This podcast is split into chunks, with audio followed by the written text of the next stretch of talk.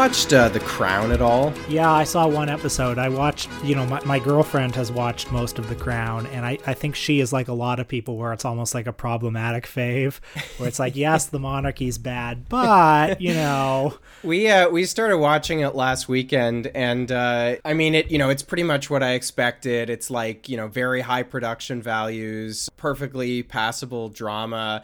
What's so hilarious to me about it is what the stakes are, like what the dramatic stakes are. Like in the in the season we're watching, which is the first one, the episode arcs revolve around things like: is girl boss Queen Elizabeth just become the queen? You know, is she going to speak her mind to uh, you know an ailing Winston Churchill, or is she going to get steamrolled. Uh, I, I see. Know, yes, it's stu- it's stuff like that, or or which uh, which like retrograde aristocratic title are they going to officially adopt as the family name? Like it's it's like stuff like that. I watched an episode from the second season where it was centered around Michael Fagan, who was the intruder who broke in, into Buckingham Palace that time and apparently spent ten or fifteen minutes with the Queen, and it was so funny because like in the show, the Queen, as played by Olivia Colman, could not have been kinder to this man. He breaks in, and of course, she's, you know, startled and everything when he shows up. But then he starts talking to her about, Oi, you know, here in the palace, you don't know anything about what happens to the working class out there,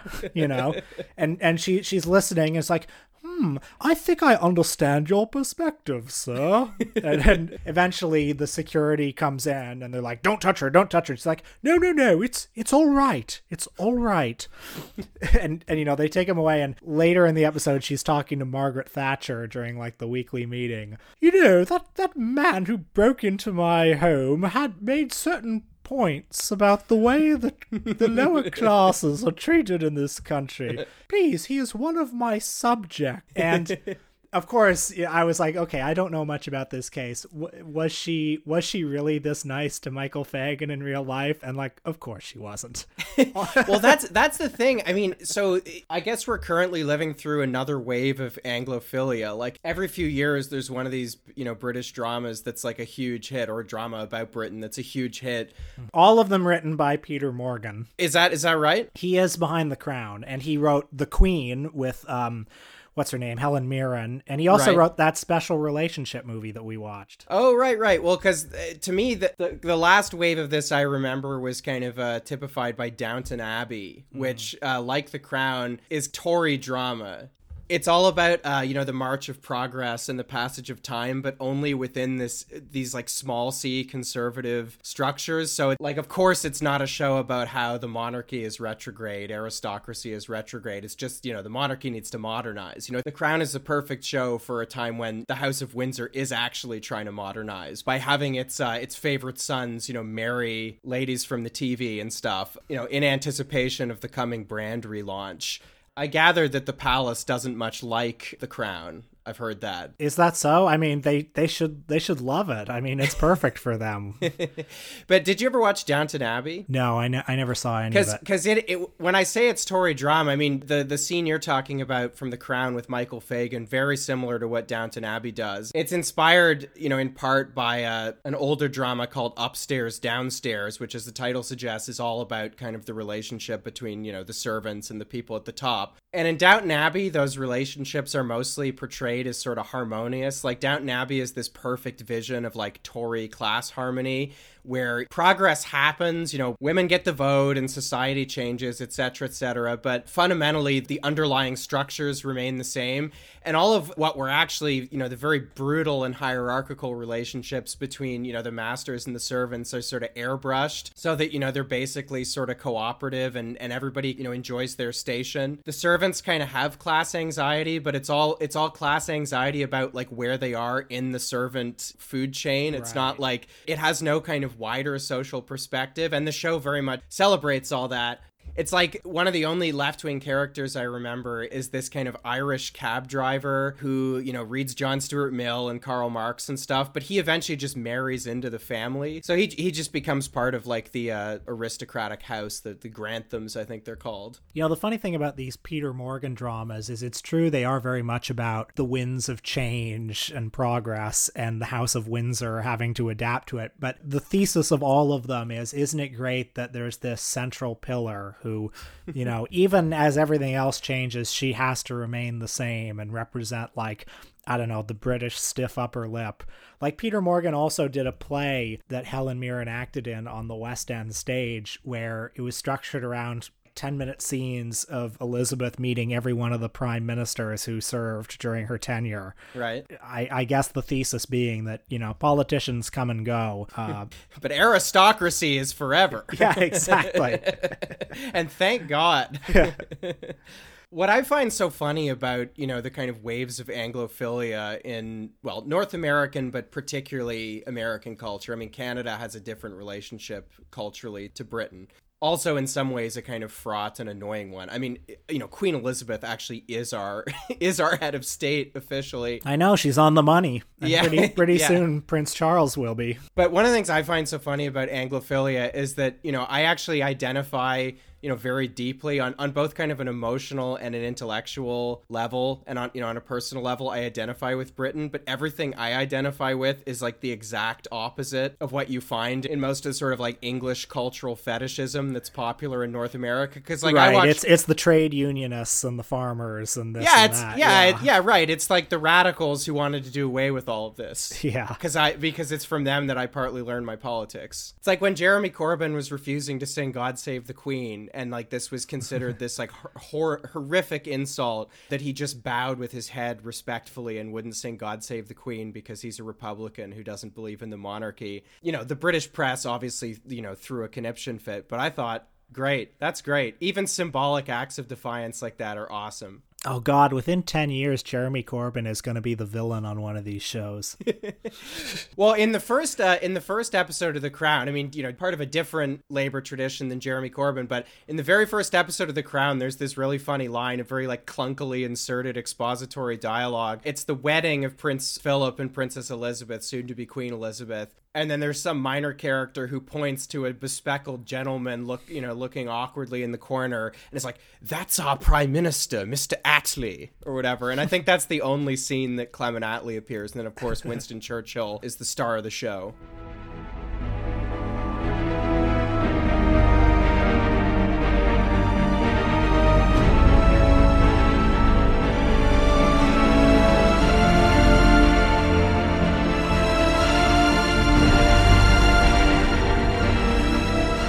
Well, in America, they don't have a monarchy, but they have something almost as good, which is celebrities. Uh, I, I've decided that, you know, the world is pretty rough right now. We all need ways to distract from it. And one of the things that's been distracting me is uh, Johnny Depp and Amber Heard. Isn't that a, isn't that a few years old? It's a few years old, but it will also never end. Uh, this week, there was a great cover story in The Hollywood Reporter called Implosion, which was all about Johnny Depp's career downfall. And part of what sparked this on was getting back to Britain. Johnny Depp sued one of the right wing tabloids. It might have been the Daily Mail, I'm not sure, but he, he sued them because they put the phrase wife beater in a headline. So he sued them for libel. All of this couple's dirty laundry got aired at this trial. You know, foul mouthed text messages stories of profligate drug abuse, sexual details, things of that nature. And eventually the court ruled against Johnny Depp. They ruled that the the paper uh, based on the information it had and also based on the testimony was it was fair of them to say that and he's still continuing to sue though. And this article that i read in the hollywood reporter was all about like how toxic he's become. Like any sort of publicly traded movie studio isn't going to deal with him anymore. Like he got fired from the harry potter franchise. Was he in the harry potter movies? He was in the fantastic beasts film oh. uh, which, which i didn't see. You know those right? Those fantastic beasts? This is like it's like the silmarillion you know? Like something can't just end now. It has to it has to go on forever. Which, incidentally, I saw that today Disney is making a big announcement for what they're calling a significant expansion of the Star Wars universe. So, you know, your guess is as good as mine about which, you know, minor character is getting its own spin off show. God, it's just incredible that Star Wars franchise just built on the bones of like two good movies that were made 40 years ago. I want to know more about that guy that uh, answers the door in Jabba's palace. Like the guy with the sort of braids that are just part of his head, like the braids made of skin I think his name might be Bib Fortuna. What's his backstory? I'd like to see a little more of Watto. Uh, we're big fans of Watto around here. Anyway, the detail of that Johnny Depp article that I liked so much was apparently at his height, he had a fortune of $650 million, which of course he pissed away. How do you piss away $600 million? How many vintage guitars can you buy for that? I mean, he would spend like tens of thousands of dollars on wine a month. He has, he currently has like present tense, has 14 properties around the world. The detail that I liked the best was he spent $5 million to launch Hunter S. Thompson's ashes out of a cannon, like in tribute to the great gonzo journalist. Which I don't think that takes $5 million. I think you could get that for maybe 10000 You could get that at a bargain. Uh, at what uh, at what point did he was he phased out of the Pirates of the Caribbean franchise, which is another thing. I mean, we've bristled against the use of the word franchise on this show. It has its uses though. But it, but it has its uses when something really is no longer a film series. It's just a commercial property. Like it's just a sort of floating signifier for something kind of vague. And Pirates of the Caribbean sort of became that. I mean, I don't think I saw past the third movie. I think our mutual Same. friend Brandon and I like started hate watching, you know, Pirates of the Caribbean, you know, 9 Curse of the Jade Scorpion. Curse of the Jade Scorpion, whatever whatever it was called. And you know, yeah, it was just like unwatchable garbage. But he was still in that one doing his sort of zany, brooding Willy Wonka shtick, you know, and saying yo ho ho or whatever. But like, at what point was he phased out? Didn't they sort of replace him with Javier Bardem or something? No, no, he was in uh, he was in the last one, but they're they're shooting a new one right now as we speak that has Margot Robbie in it, like as as Lady Jack Sparrow. um, and he's not he's not involved in it anymore because after this court ruling, he got fired from the Harry Potter movies. So that is that is a testament to the degree to which he is radioactive. Wow, right gonna now. have to spend five thousand dollars on wine a month now, asshole. I mean, he might have to sell seven of his 14 properties. I I don't think anybody should have that amount of money, but I think that if I had $650 million, like if anyone were allowed to have it, I think it should be me. And I think I could handle it really well. It's so funny, you know, because I have a, a book proposal I've been working on for a while about billionaires. And, you know, one of the premises is that we need to distinguish, you know, and, and this is not my original idea, I just think it's important. We need to distinguish very strongly between wealth and income, right? It's mm-hmm. important to understand that when somebody has, you know 50 million dollars that's not just the same that that doesn't just mean they can buy a lot of stuff and that's not income as most people would understand it. I don't know how much emily ratajkowski is worth for example. Maybe she has like 10 million dollars or something like that but it's crazy to think that she is still closer to you and me by so many orders of magnitude in terms of how much money she has than she is to Johnny Depp or perhaps, you know, more aptly, you know, Bill Gates or Jeff Bezos or somebody like that. But I mean, you got to think like the intellectual property value of the Michael and Us podcast. Like, we may not have all that much in our bank accounts right now, but this podcast is probably worth like 150 million dollars. Yeah, I mean, there's not there's not a lot of liquidity, but there's you know if we were to sell it, these like, are could- these are the the show is a valuable asset. Yeah. Yeah.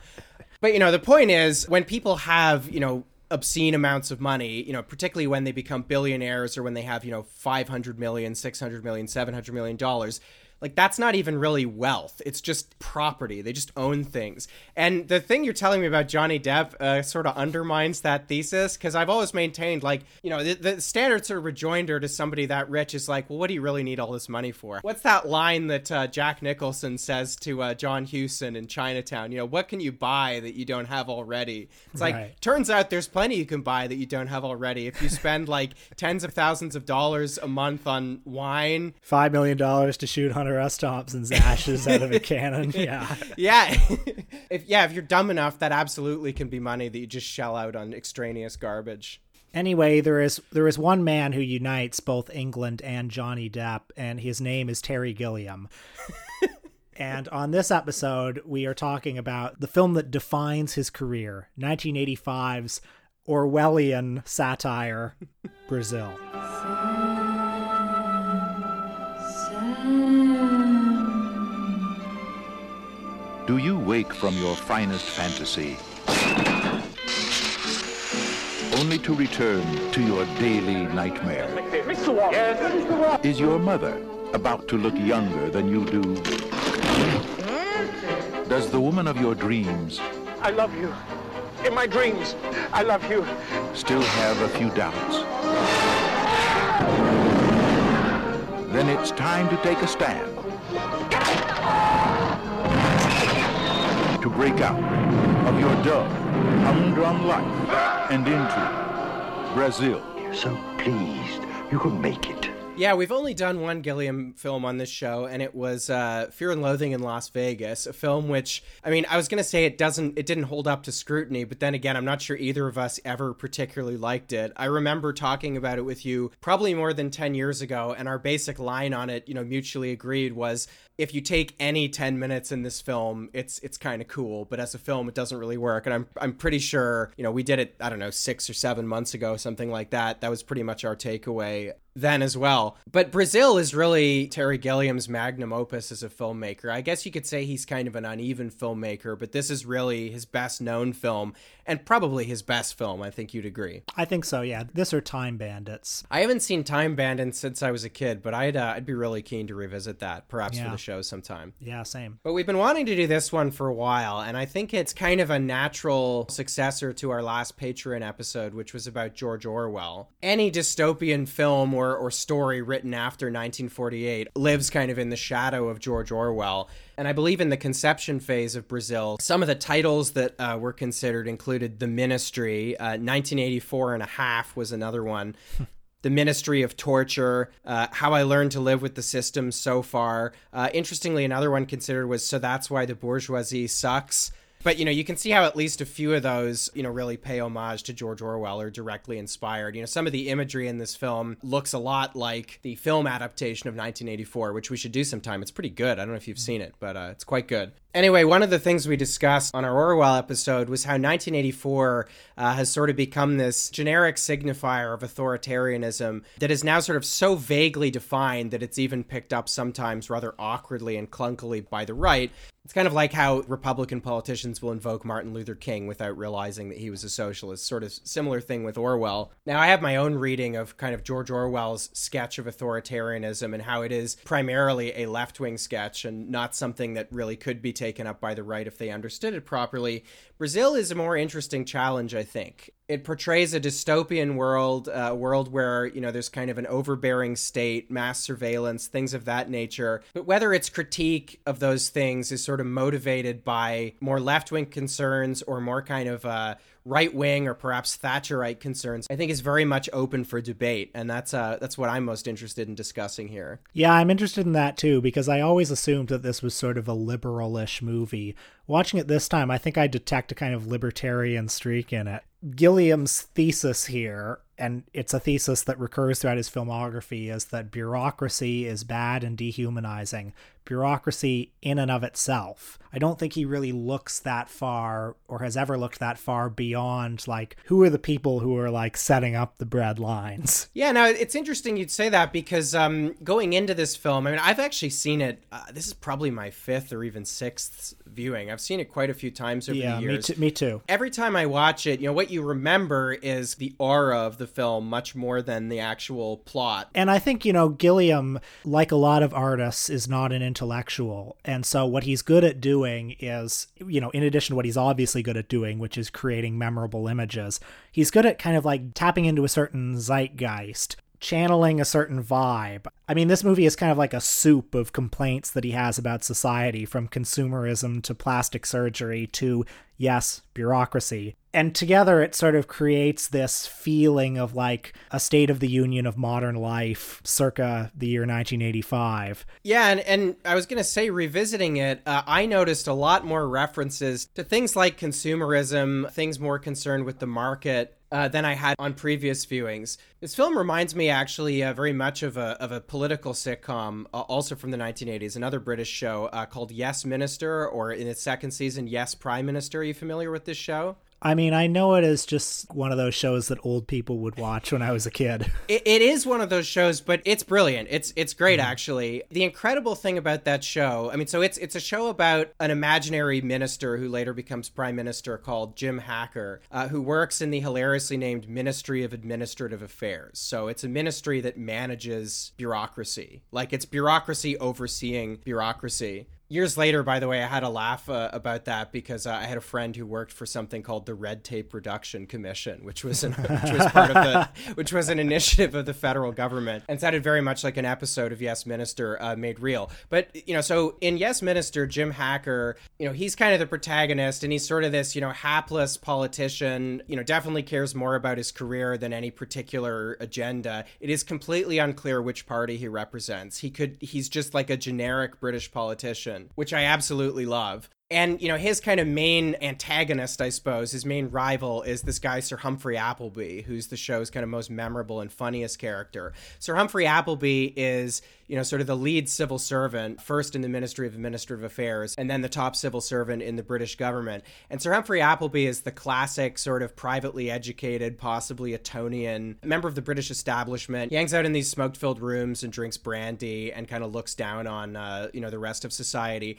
And why the show is so brilliant is because it can be interpreted in two completely different ways. You can read it either as a Thatcherite show about how government is self maximizing, how bureaucracy will always try to make itself bigger, or you can read it as a show about how, you know, a privately educated ruling class that is unelected tells elected people what the limits of what they can do are. And anytime, you know, Hacker has a bright idea that might actually make something better, uh, he's told it's impossible by, you know, a civil servant who just you know drowns him in bureaucracy. I think Brazil presents a very similar kind of analytical dilemma. As you say, it is much more of a soup of different concerns that Gilliam has about modern life, and and for that reason, it can be read in a whole bunch of different ways. I mean, it's true that it's about an all encompassing state, which you know, you have to think that somebody like Gilliam would have at least been aware of or would have been in conversation with, you know, the sort of Thatcherite critiques of the Keynesian welfare state that were sort of in the ascendance, you know, 10 years before this film was made and were really sort of at their peak uh, when it was made those critiques really putting Britain's economic malaise at the time on, you know, this overbearing state where everything was technocratically managed. And, you know, some people genuinely believing that if we don't stop the Keynesian welfare state in its tracks, what we're going to end up with is just a society where it's impossible to tell where the government stops, where the state stops, and society begins. So you could read Brazil that way, but as I said, this time watching it, I observed a lot more references to market forces, consumerism, things like that. Uh, even Christianity, there are a number of references to that it's almost as if kind of every potential source of authority, you know, private industry, the church, and the state have all just kind of congealed into this one kind of hmm. massive mm. force that just encompasses absolutely everything, you know, the police as well. And we don't get a sense of what the ideology of this state is. To Gilliam, again, the problem is bureaucracy itself. The state, via bureaucracy, seeks to crush our individual personalities, put a number on everything, and devalues our imaginations. And so, like, ultimately, the Jonathan Pryce character, who is the audience surrogate, has to retreat to a world of dreams because this is where we can be truly free. This is where our overlords, whether it be corporate or governmental or whatever it is in this film, can't get us. And what do they do when they get us? They, I guess, they stifle our ability to dream. Yeah, and again, you know, that can be read in so many different ways. I mean, the state is terrifying, you know, and there's a scene early in the movie where, uh, you know, the kind of stormtroopers show up at someone's house and uh, and arrest them. But what's amazing is that in a very kind of Foucauldian way, the the stormtroopers are just depicted as like bureaucrats with guns because that's mm-hmm. fundamentally what they are. So yeah, they'll kick the door in and they'll point guns at you and they'll arrest you. They'll you know take you away in the night right but the whole process you know is undergirded by bureaucracy and you have to you know sign forms in triplicate and things mm-hmm. like that anytime you see the the state police with their uh, helmets off they're just like bored office workers. Like it, this is essentially a white collar job. They're completely alienated, you know, from what they're doing, and the bureaucracies that are overseeing all this, of which the main character played by Jonathan Pryce, you know, works in one, one of the less important ones. You know, the people there just walk through corridors uh, and you know stack pieces of paper and push pencils, and they really are are completely removed from the reality of what they're doing. And occasionally they watch a movie on the little TV in their booth covertly while the boss, played by Ian Holm, like looks over them. Right. And what is it that Jonathan Pryce and Ian Holm care about most uh, at the start of the movie and really for the first half? Um, it's that the guy arrested early in the movie, um, he was the wrong guy because a fly landed on a piece of paper. And so the police were sent to the wrong place. And they're, they're less concerned with finding the guy and like an injustice that's been done uh, and more concerned with the fact that, you know, the wrong credit card account has been billed, the wrong bank account has been billed for the arrest. Because when you get arrested, and this speaks to what I was saying about how you actually notice a lot of things which actually don't seem like they're critiques of the state, or at least not the Keynesian welfare state. More, if anything, uh, potential kind of nascent critiques of the neoliberal state, where, you know, when you get arrested, they make you pay a fee. You know, you have mm-hmm. to pay for your own incarceration. You know, there's a premium on that. You know, if uh, you have to get like prison insurance and things like that when they put you behind bars. Um, and so this bureaucracy is concerned with correcting that. They care about this numerical error that's happened, but then they're also concerned that uh, it not be like a black mark on this ministry. They want another ministry to have made the mistake because the only stakes in any of this are I don't know the the reputations of these just like leviathan bureaucracies of which are constituent parts of this uh, of sprawling apparatus. Yeah, one of my favorite scenes in the movie is that really small one where Jonathan Pryce has this little office and he's got a desk, but the the desk is being shared between two offices. And he so he gets in like this little tug of war match with the guy in the office next to him. And that scene, you know, like a lot of scenes in the movie, is very funny in it in how it shows the way that this like very dehumanizing workplace pits people against each other, has them like fighting each other for table scraps. But even despite this, I don't think we ever get a sense of why the society is the way it is. In 1984, there's an animating ideology to all this, but in this, it seems like society has just sort of erupted this way. It's it's turned into this big tangle of cords, and nobody knows why, and nobody knows how to untangle it. I hereby inform you under powers entrusted to me under Section 47, Paragraph 7 of Council Order Number 438476 that Mr. Buttle Archibald, residing at 412 North Tower, Shangri-La Towers, has been invited to assist the Ministry of Information with certain inquiries, and that he is liable to certain financial obligations as specified in Council Order RB stroke CZ stroke 907 stroke X. Sign here, please.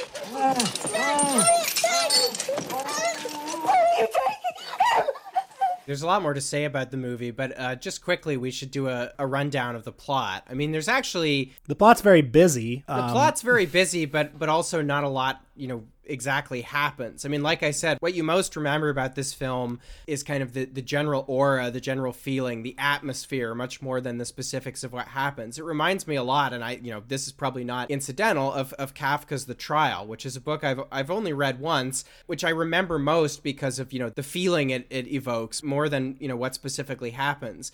And Brazil is labyrinthine in the same way. You know, Kafka's The Trial is actually a very tedious read, or at least I found it a very tedious read, because it's pretty much just the main character uh, visiting different bureaucracies and kind of being frustrated. And you know and again i'm sure the plot is very busy but i don't remember much of it. Brazil is sort of the same way. Um, and so we don't need to go through every kind of every specific detail but we should probably just do a quick rundown for anyone who hasn't seen it. Well, the plot kicks into motion when there is, I guess, a computer error or a, or a typing error when a bug gets into like the typewriter type contraption that prints out an arrest warrant there's an arrest warrant out for a freedom fighter type, somebody posing as a heating engineer, but actually uh, a terrorist slash resistance fighter played by Robert De Niro. Yeah, he's a terrorist because he, he shows up and, and like fixes people's mechanical problems with their air conditioners and stuff without filling out the proper forms. His name is Tuttle, but because a bug gets into the contraption, it gets printed as Buttle.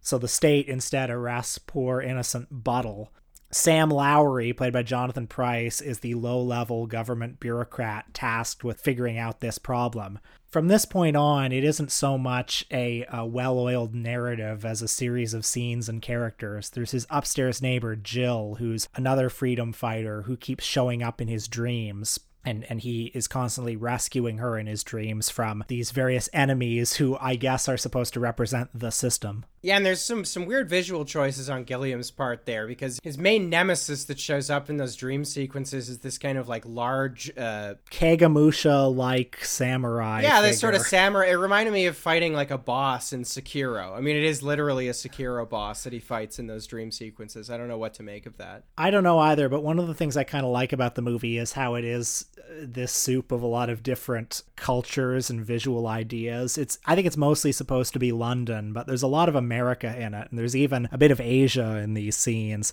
the future dystopia in this movie is a retro futurist dystopia. Yeah, and it's it's postmodern. Yeah, full of like weird thrift store artifacts. One of the other major characters is Sam's mother, who is a plastic surgery addict. And I want to get your opinion about this because this strand of the movie where she's constantly getting like increasingly more grotesque plastic surgery from Jim Broadbent and all of her society friends are getting it as well. It feels of a piece with the movie because really anything could feel of a piece with this movie but it is somewhat tangential, I guess, from the critique of government. Right. I mean, I think it's more of just, you know, it's more a critique of consumerism and just like people don't have anything to do. We, we do get the sense that there's a, still a class system in this world and that, you know, the Jonathan Pryce character, his mother is sort of, you know, of a more affluent type. I mean, she's also older, so I guess she might be retired, but yeah, it seems like she's part of society and so, you know, there's clearly a class of people that are just, you know, there's like a leisure class and they don't have anything to do. The whole society just sort of exists to stimulate, you know, their consumerism, or at least that's how I read it. You know, we also get, I think, related to this, which maybe situates it a little better within the satire of the movie. You know, we get kind of hints of people towards the end of the movie. It's it's Christmas time, and so people are shopping for Christmas. You know, there's a scene where there's a little girl sitting on Santa's lap, and she asks to get a credit card for Christmas. We also see a lot of posters for kind of travel and, and tourism and things like that. A lot of very chirpy, sort of consumerist slogans. You know, signs reading things like happiness, we're all in this together. You know, and it's unclear, right. you know, who is taking out that ad. Is it somebody in the government? Is it state bureaucrat? Is it, or is it some kind of, you know, private company? Or is it like North Korea where you go on the subway and all the ads are just kind of like ads for Dear Leader or ads for the, the state ideology? Right. I mean, in there, that is the state. But, you know, in this movie, movie, I'm not sure it's it's really clear. I mean, this kind of sprawling apparatus of, of surveillance and control, it seems to be every potential source of authority and hierarchy um, you know, every potential enforcer of hierarchy, you know, state, private industry, church, police, whatever, just all kind of congealed, you know, into one. And the result is this very Kafkaesque bureaucracy. After all the business with Buttle and Tuttle in the first half, much of the second half is spent with Sam trying to navigate this bureaucracy to find more information about Jill, his neighbor, freedom fighter, the object of his lust and love long story short, he eventually is able to falsify the records to fake her death so that she can escape the system unscathed. They share a night together, but the state captures them, imprisons them. And the last section of the movie depicts them triumphing over the state until you discover that actually they never did escape. Sam has just retreated into that world of dreams after being lobotomized. And it's not clear what's happened to Jill, is it? I mean, no. he's told that she's killed, but then that turns out to be have been in a dream sequence as well. So it's unclear what her fate is. This last section, I think, is deliberately meant to harken back to 1984. In 1984, the protagonists are able to like share a few brief moments together before the system finally crushes them once and for all.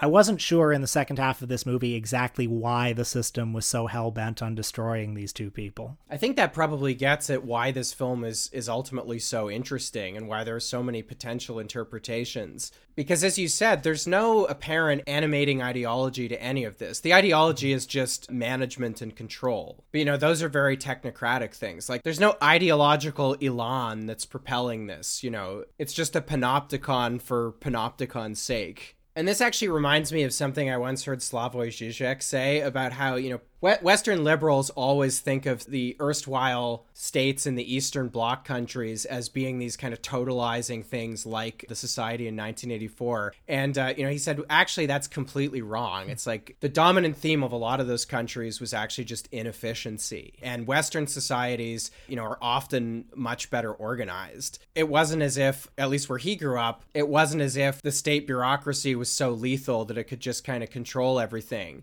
And obviously in Brazil, the state bureaucracy is bent on kind of crushing deviance, but it is very inefficient as well. And this is something that Gilliam depicts really beautifully through all of these machines, which I guess he probably designed uh, and and maybe even played a role in building. I don't know. You know, this comes through in really simple things. Like there's a scene where Jonathan Pryce takes a shower at the beginning, and you can see that the plug for the drain has to lower itself all the way down, like from the ceiling or from the shower head, which like doesn't really make any sense. I definitely think that one of the things in this movie's favor is that every single shot has something kind of nifty to look at. Yeah, there's always something cool going on. And if you look closely, you can see all these different cues that Gilliam's giving you for how absurdistly inefficient this society really is. Every time anyone gets in an elevator and you see the buttons, like the buttons are just kind of different numbers or letters connoting different floors, but they're just arbitrarily arranged. Like the numbers aren't in any order. These kind of tubes and pipes uh, running serpentine through every single building just seem to be entangling, and like it's unclear what function they serve. And when any anyone comes to do repairs on them or make adjustments, they have to sever a whole bunch of the pipes or move them and put them out of the way. So it's almost impossible to make even the most rudimentary repairs to anything. You know, the bureaucracies aren't even particularly good at you know managing the arrest arrest and incarceration of people. They're very lethal when they do it, but the different parts of the bureaucracy don't cooperate very well. You know, they're not very efficient. Even, you know, you mentioned the scene where Jonathan Pryce, after he gets a promotion and he's working in the, uh, I guess it's called the Ministry of Information Retrieval, which is a step up from uh, the Ministry of Records where he's worked earlier.